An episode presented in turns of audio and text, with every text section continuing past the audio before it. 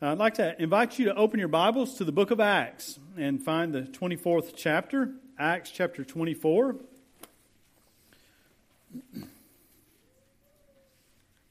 This morning, I want to share with you a message here during this our regular service entitled Looking Forward to the Resurrection. And it's good to see everybody today. If you're a uh, member, regular attender at New Life, we're glad that you're here today, obviously, but if you're visiting, maybe you're visiting with family today, it is a great privilege to have you with us.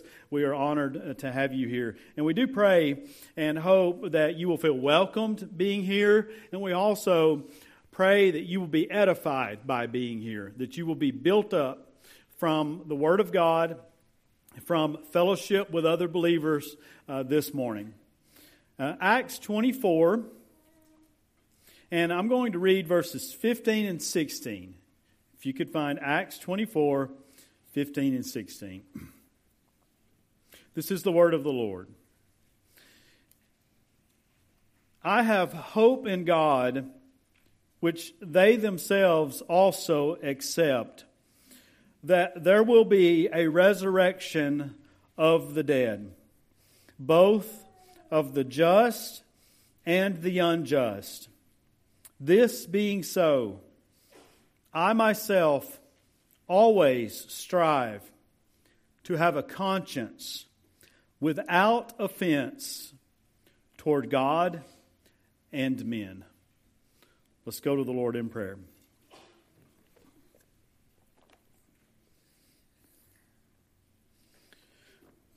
Our Father, we come to you today in Jesus' name. And Lord, we believe from your word that Jesus is the one of whom the psalmist wrote about in the 24th chapter, where it says, Lift up your heads, O you gates, and be lifted up, you everlasting doors, and the King of glory shall come in. Who is this King of glory?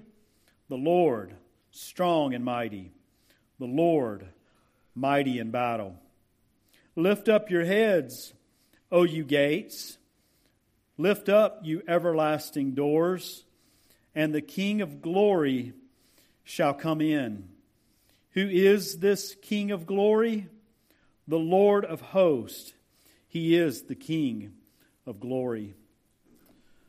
Father, we believe as well today that Jesus Christ, your Son, and our great high priest, is the one who God makes us sons and daughters of God and who brings many sons to glory. For it was fitting for him, for whom are all things, and by whom are all things, in bringing many sons to glory, to make the captain of their salvation perfect through suffering. Father, in Jesus' name, we are again gathered today celebrating this wonderful weekend where we remember what Jesus has done for us. Now, Lord, as we look into this passage of Scripture today, Lord God, I pray. I pray, Lord, with all of my all of my heart this morning that this passage of Scripture, Lord, not the excellence of my words, but this passage of Scripture would have a huge impact in our lives today. Lord, that we might look forward to the resurrection that is yet to come. I pray these things in Jesus' name. Amen. All right. Well, uh, it is really good to see everybody today. I know this is really challenging coming in here after eating that good breakfast that uh, that was provided for us today. And everybody got up early this morning, and you're probably feeling pretty sleepy already right now, and may have a difficult time concentrating and maybe even keeping your, your eyes open. It reminds me of that little poetic quip about it's called The Color of My Pastor's Eyes It goes something like this The color of my pastor's eyes, indeed, uh, in truth, I cannot well define. For when he prays, he closes his, and when he preaches, I close mine. so I hope that will not be the case this morning, even though I know that you all are feeling that, and I've been waiting for a while to use that one. so it really worked out well, I think. But. Yeah. So uh, I know that that's going to be a great challenge for you today, but hang in there. I will try not uh, to turn this into a hostage situation today, but I'll try to just preach through this text and present it to you in a clear way. But I must admit, leading up to this Resurrection Sunday, as I've been on Facebook, and I'm not someone who posts anything on Facebook hardly, and I don't like anybody's stuff on Facebook. I just kind of I just kind of stalk people on Facebook. and, uh, okay, so uh, I, have been noticing, you know, in my feed, it keeps coming up all these advertisements from churches. And I began to go into my, with my family there a couple times and I started saying things like, hey, I've got a great idea for what we're going to do this Resurrection Sunday. Uh, we're going to have a gaming trailer come in with video games in it, and all the kids will be able to go out to the gaming trailer and play the video games. And in addition to that, we're going to have a Nintendo Switch that we give away to every child who comes to church on Sunday morning. And then what about this? Let's have a petting zoo as well outside. And we're going to have the Easter Bunny walking around the church taking pictures during our activities on Sunday because we have an experience for you. We want you to come. And then after that, we're going to have a huge egg, Easter egg hunt. As a matter of fact, we're going to have a helicopter fly over and drop the Easter eggs out all over the ground and the children can go out and find them. And we might even do this. We're going to have little bunnies with parachutes on them and they're going to be thrown out of the helicopter as well. And the children will all be able to take a bunny home. And one of, and one of my children said after that, the cannons would probably like that.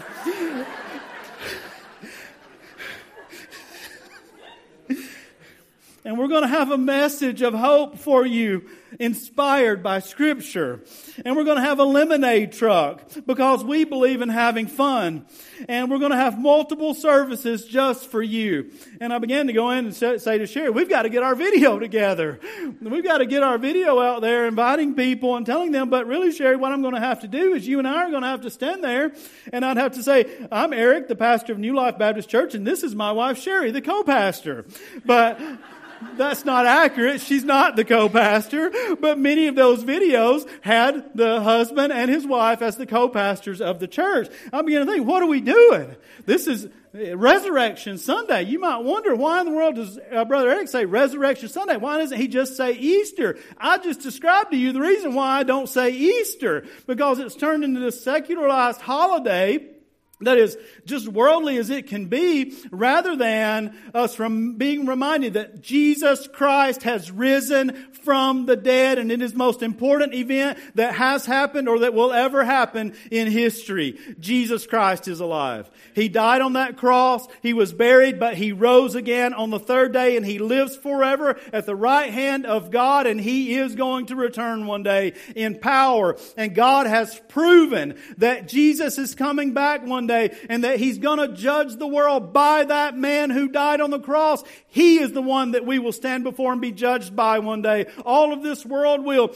And he's proven that he's going to judge him by that man because that man walked out of the grave on the third day. He lives. When the women went to the tomb that morning, when the disciples went there, they stooped and they looked in and they did not see a grave where a dead man lay. They saw a grave where a man lives again. He came out of that grave. And it happened. This is something to celebrate. You don't have to have Easter bunnies to do it. You don't have to have eggs to do it. You don't have to have a gaming system to do it. If just the fact that Jesus Christ rose from the dead isn't enough for His church to get together and celebrate, then the church probably doesn't need to get together. But we get together because of Christ and what He has done. Now you may say, brother, y'all giving them you giving them a hard time for all that. You know what? They deserve a hard time. I'm not going to give churches a hard time very often, but they deserve a hard time. The gospel and what God has done through His Son Jesus Christ is enough for us to celebrate.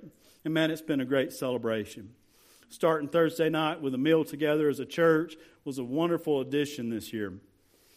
Taking the Lord's Supper around those tables together, coming back on Friday and remembering what Jesus did on the cross, remembering the cross of Christ, and then today coming together and just uh, celebrating and worshiping Jesus for who he is. the youth quartet started this service off for us, and did a wonderful job.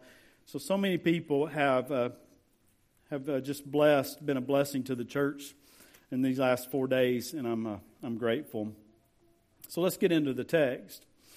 Acts 24, the Apostle Paul here is standing before Felix, and he is um, giving a defense before him. Felix is the governor of Judea, and Paul is under arrest, has uh, been under arrest, and will be for some time.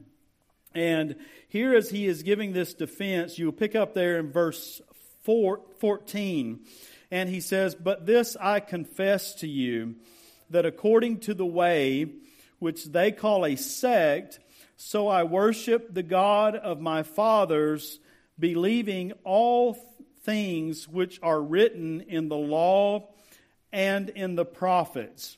He goes on in verse 15 to talk about the hope that he has in God, which they themselves also accept. The they themselves there would be the Pharisees that there will be a resurrection of the dead. Now, if you go down to verse 21, Paul says there, unless it is for this one statement which I cried out standing among them concerning the resurrection of the dead, I am being judged by you this day, the resurrection of the dead. And the first point that we're going to see today is talking about the resurrection. Sometimes talking about the resurrection will get you in trouble. And the Apostle Paul and the early church found that to be true because they spoke about a man who had uh, been raised from the dead, Jesus Christ. And then they began to go on from there and talk about a resurrection that we have to look forward to one day. If you were to flip back in your Bibles in the book of Acts, we can kind of see how uh, the church emphasized the resurrection of uh, Jesus. You can start in chapter 1, verse 22. And in 122, it says, and I'm just going to read a portion of the passage. You can either listen or try to follow along. But the last phrase, one of these must become witness with us of his resurrection. This, of course, when they were choosing someone to fill the place of Judas. In chapter 2, verse 24, whom God raised up, having loosed the pains of death, because it was not possible that he should be held by it.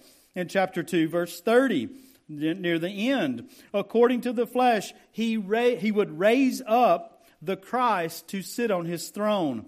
In verse 31, foreseeing this, spoke concerning the resurrection of the Christ in verse 32. This Jesus, God, raised up. And then we go to chapter 3 and verse 15. And killed the Prince of Life, whom God raised from the dead. And then in chapter 4, verse 10. Let it be known to you all and to all the people of Israel that by the name of Jesus Christ of Nazareth, whom you crucified, whom God raised from the dead, by this man by, the, by him, this man stands before you whole. Chapter 4, verse 33. And with great power, the apostles gave witness to the resurrection of the Lord Jesus Christ. Chapter 5, verse 30.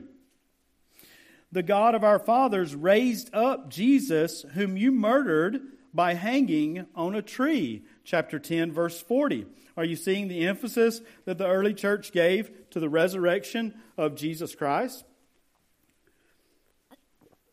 Chapter 10, verse 40. Him God raised up on the third day and showed him openly. Chapter 13, verse 30. But God raised him from the dead. Chapter 13, verse 33. In that he has raised up Jesus Verse 34, in that he raised him from the dead. Verse 37, but he whom God raised up saw no corruption. Chapter 17, verse 13. Here, the scripture says, hold on a second. Oh, verse uh, 18, verse 18. Uh, he, he seems to be a proclaimer of foreign gods because he preached to them Jesus and the resurrection. And then, chapter 17, verse 31, the one I quoted to you a moment ago, because he has appointed a day on which he will judge the world in righteousness by the man whom he has ordained. He has given assurance of this to all by raising him from the dead. And then chapter 26, verse 23.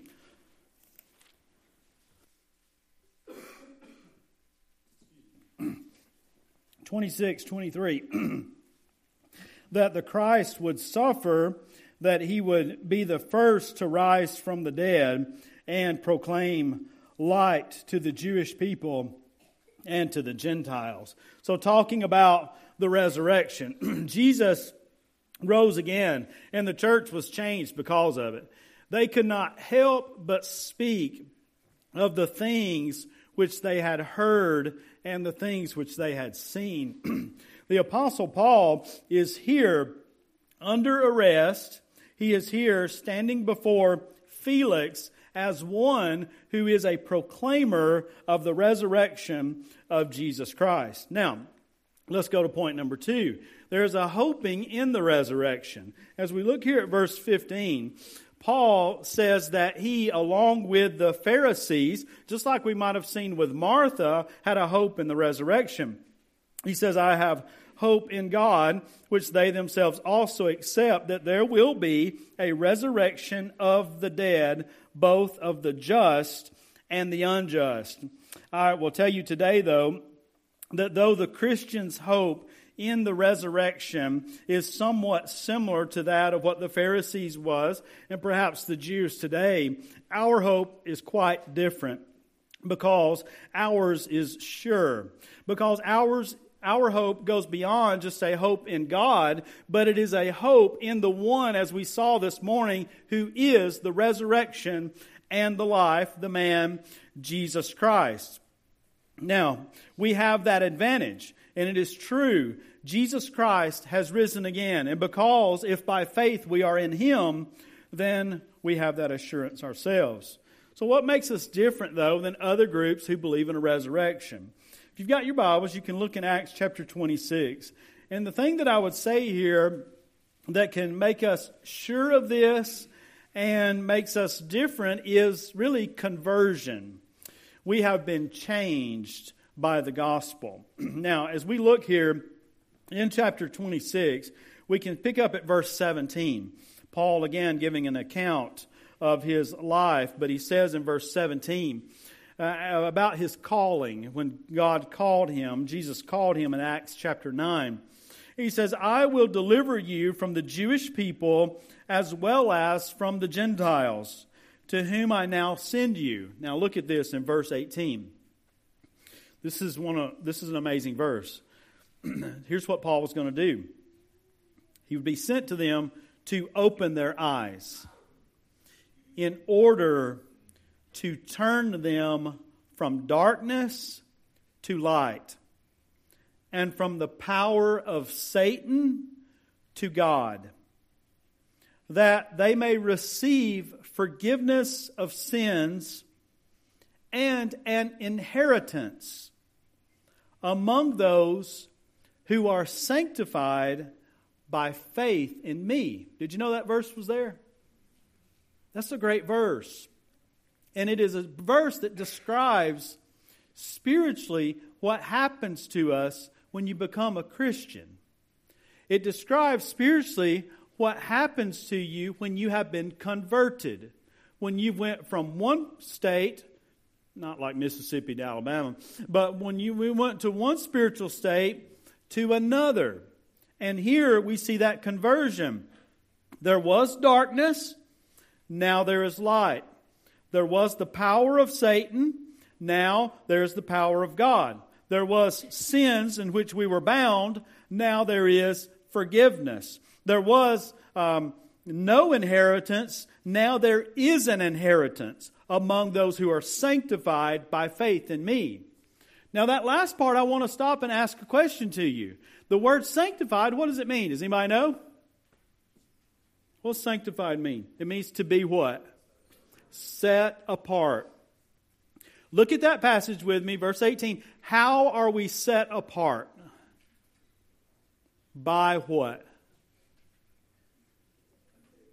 By faith in who? It's in Jesus. Because Jesus is the one who is talking to Paul here. Now, listen, no one should leave today without knowing this. The way you have an inheritance, I'm not talking about a physical inheritance necessarily. I'm talking about an eternal inheritance, not from physical relatives, but from God. The, the only way your eyes will be opened, the only way you will be removed from spiritual darkness to spiritual light is through faith in Jesus. Every person today, if you, when you leave this place, you must know that because that is the most important thing for you to know is that salvation comes through faith in Jesus.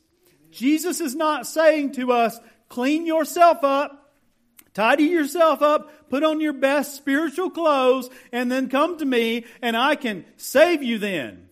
No, he is saying to us that he did not come to call the righteous to salvation, but God, but Christ came to call sinners to repentance. Jesus has come to save sinners. If you are a sinner, then you qualify. If you are a sinner, then you can be saved. If you understand that you can do nothing to save yourself, that you are lost and undone in your sins, then Jesus is saying that through faith in me, you can be saved and you can have an eternal inheritance. That, that's it. Stop trying to add stuff to it. Stop adding to the Bible. Stop saying that your way is better than God's ways. Stop thinking that you've got to, you've got to do something that the Bible doesn't say. The Bible is saying to all of us, believe on the Lord Jesus Christ and you shall be saved. But you know, belief changes everything. Because if you believe but you don't repent, it's not a biblical faith. You see, you see in that passage in verse 18, to open their eyes in order to turn them. Listen, folks, repentance is like the other side of the coin. Faith is on one side, repentance is on the other. And you got to get this this morning too. Because repentance is not a, okay, I'm going this way, I'm turning, and I'm going to go that way. Oh, religion looks good. I'm going to go toward religion. Oh, no, I'm going to go toward self righteousness. I'm going to be a good person. Oh, I'm, I'm going to turn and I'm going to go. I'm going to follow the, the church, that group of people. That looks good. I'm going to go that way. No, folks. Repentance is not toward anything that is of man. Repentance is toward God. It is toward God. He said in Acts chapter 20 that he preached everything that was necessary. He did so publicly and from house to house. And that was repentance toward God and faith toward the Lord Jesus Christ. Some people never come to conversion. They never are changed because they turn toward the wrong thing. The Bible is calling us to turn toward God. Our minds are changed about our sin. Our minds are changed about God, and we live a repentant life for the rest of our days. Repentance toward God. And that's what conversion is. We've been changed. So we have a hope in the resurrection, and we can be sure of this because of conversion. We see next, point number three, preparing for the resurrection. Preparing for the resurrection. you notice there in Acts 24 that there will be a resurrection of the dead, both of the just and of the unjust. My father in law passed away a few months ago, and I had the privilege of preaching his funeral. I mean, it was a, it was a, a privilege uh, in the highest, greatest way. And um, I put a lot of effort into preparing the message because I wanted it to be perfect for, for that situation. And then as I was driving to the graveside with my family, I thought, I haven't thought anything about what I'm about to say at the graveside service. I was like, I have no idea, Lord, what I'm about to say. And um, as a preacher, that happens a few times in, in life. And you learn to trust in the Lord that He's going to provide. And I believed with all my heart that He would.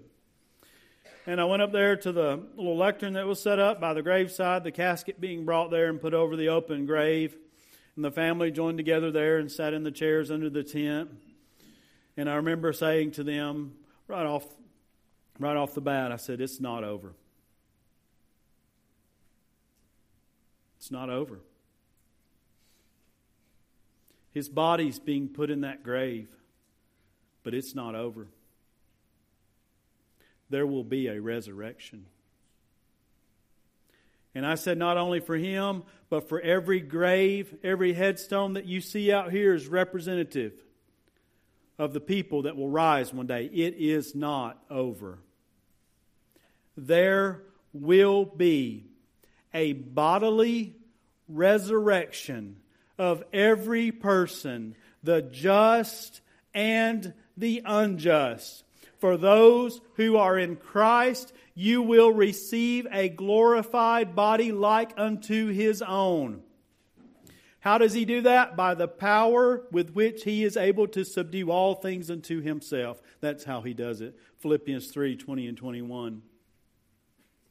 For those who are not in Christ, you too will be raised, but you will be forever, ever ever cast into the lake of fire. There will be weeping and there will be gnashing of teeth. You will command, you will demand, but you will find no relief. There will be a judgment and it will be righteous. He is not going to get it wrong. And the only way you or I will stand uncondemned in that day is through faith in the Son of God who rose again. That's it. Nothing in my hand I bring. Simply to the cross I cling. That's my hope. That's my life. That's all I have. But that is enough. That is all that God requires is Jesus. You see, there'll be no imperfect people in the presence of God. We'll be perfect. Not because of our righteousness, but because of His. Do you get it? It's not because of our righteousness, but because of the righteousness of Jesus. How do you get the righteousness of Jesus?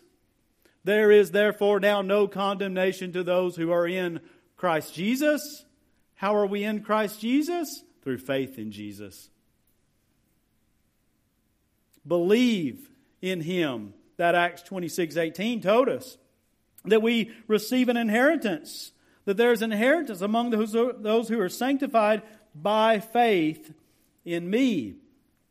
So, with that in mind, that day is coming for every believer and every unbeliever.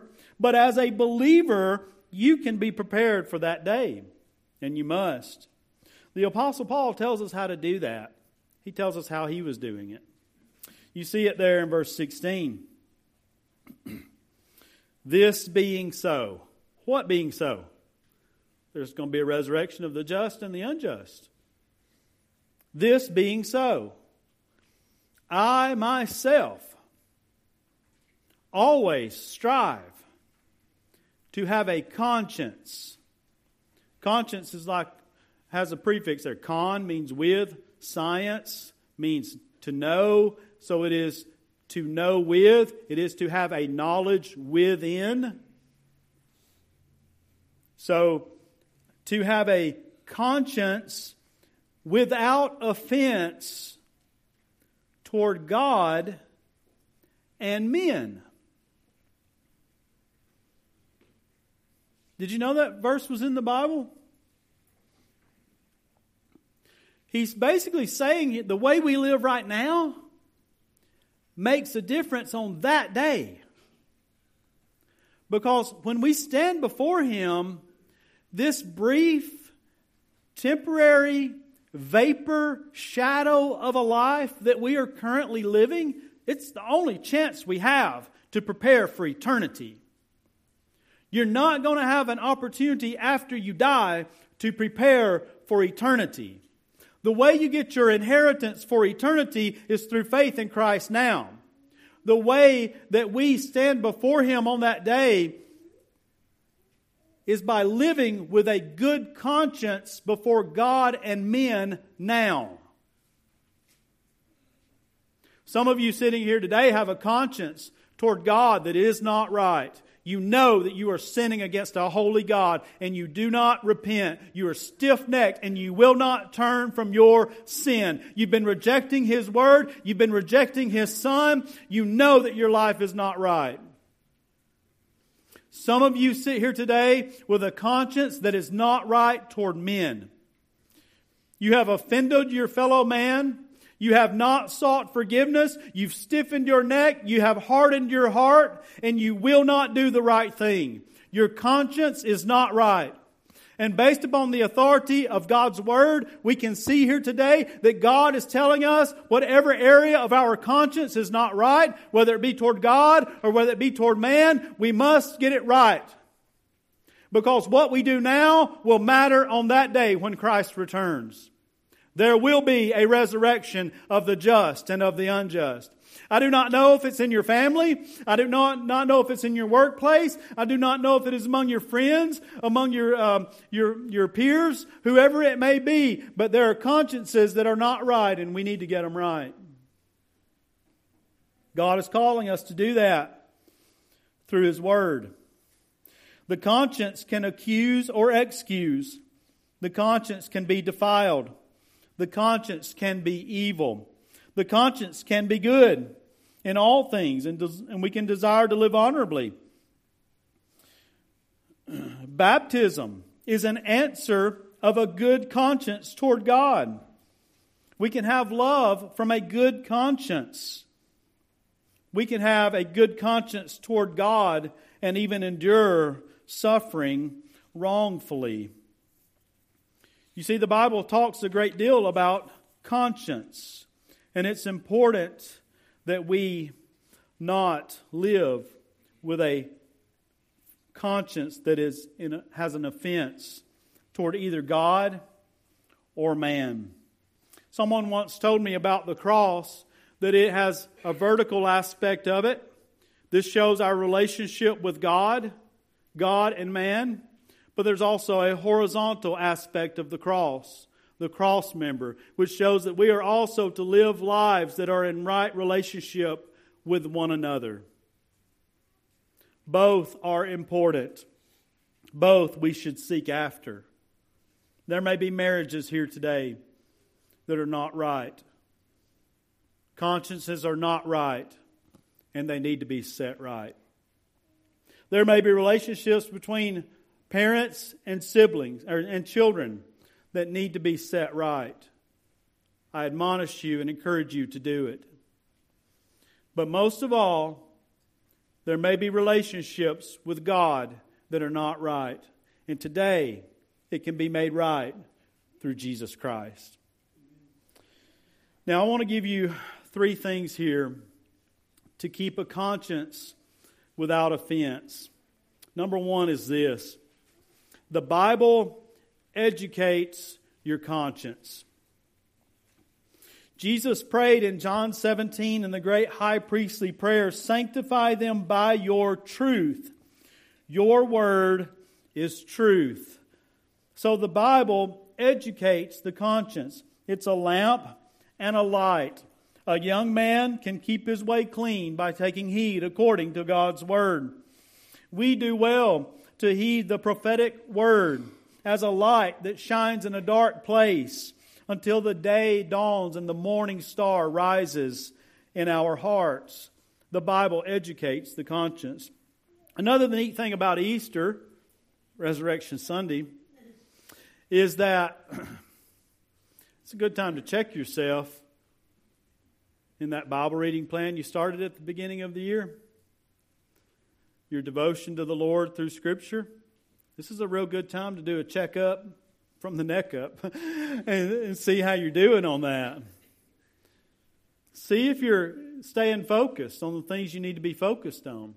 And if you're not, hey, recognize it and recommit yourself today to being in God's Word and letting your conscience be educated not by what you think is wise or what the world thinks is wise, but what God thinks is right.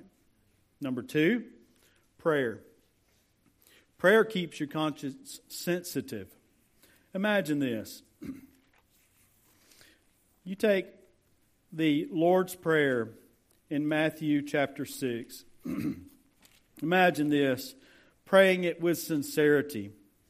Our Father in heaven, hallowed be your name. Your kingdom come. Your will be done on earth as it is in heaven. Give us this day our daily bread and forgive us our debts as we forgive our debtors. And do not lead us into temptation, but deliver us from the evil one. For yours is the kingdom and the power and the glory forever. I'm not saying you got to pray that exact prayer. But do you realize the contents of that prayer and the impact that it could have on your life if we prayed it in sincerity, trusting in God our Father? You know what hinders our prayer life a lot? A, a conscience that is with offense. We don't go to God in prayer earnestly seeking Him because we know what we're going to find there. Therefore, our consciences often will not stay sensitive. Then the last one is this the church. The church keeps your conscience in check. Just as it is in prayer, these things often will show up in the church where a person will have a conscience that is defiled in some way or the other and not only does it keep them from God, but it keeps them from God's people. Because we're not walking in the light, therefore we, should, we do not have fellowship with one another. We do not have fellowship with God because of the sin that may be in our lives. This happens a whole lot. He who isolates himself seeks his own desire and rages against all wise counsel. You see, through the church, we exhort one another. We encourage one another. We stir one another up to love and to good works. You see, the church is important. All three of these are in our lives as believers.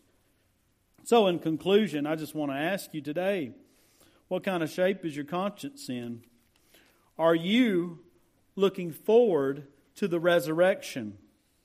Do you talk about it? Do you think about it? Do you have hope in it? Are you today preparing for it? In Christ, we can be not only ready for that day, but we can stand before Him on that day holy and without blame. Make sense? All right. That's all I got for y'all this morning. I hope that has a profound impact in our lives. Again, not because I said it, but because God did. Do you know Jesus as your Savior? I can't think of a better day to come to Christ for salvation than today. Will you be saved? Will you believe today the testimony of God that He has given His Son and in Him is eternal life? Let's pray.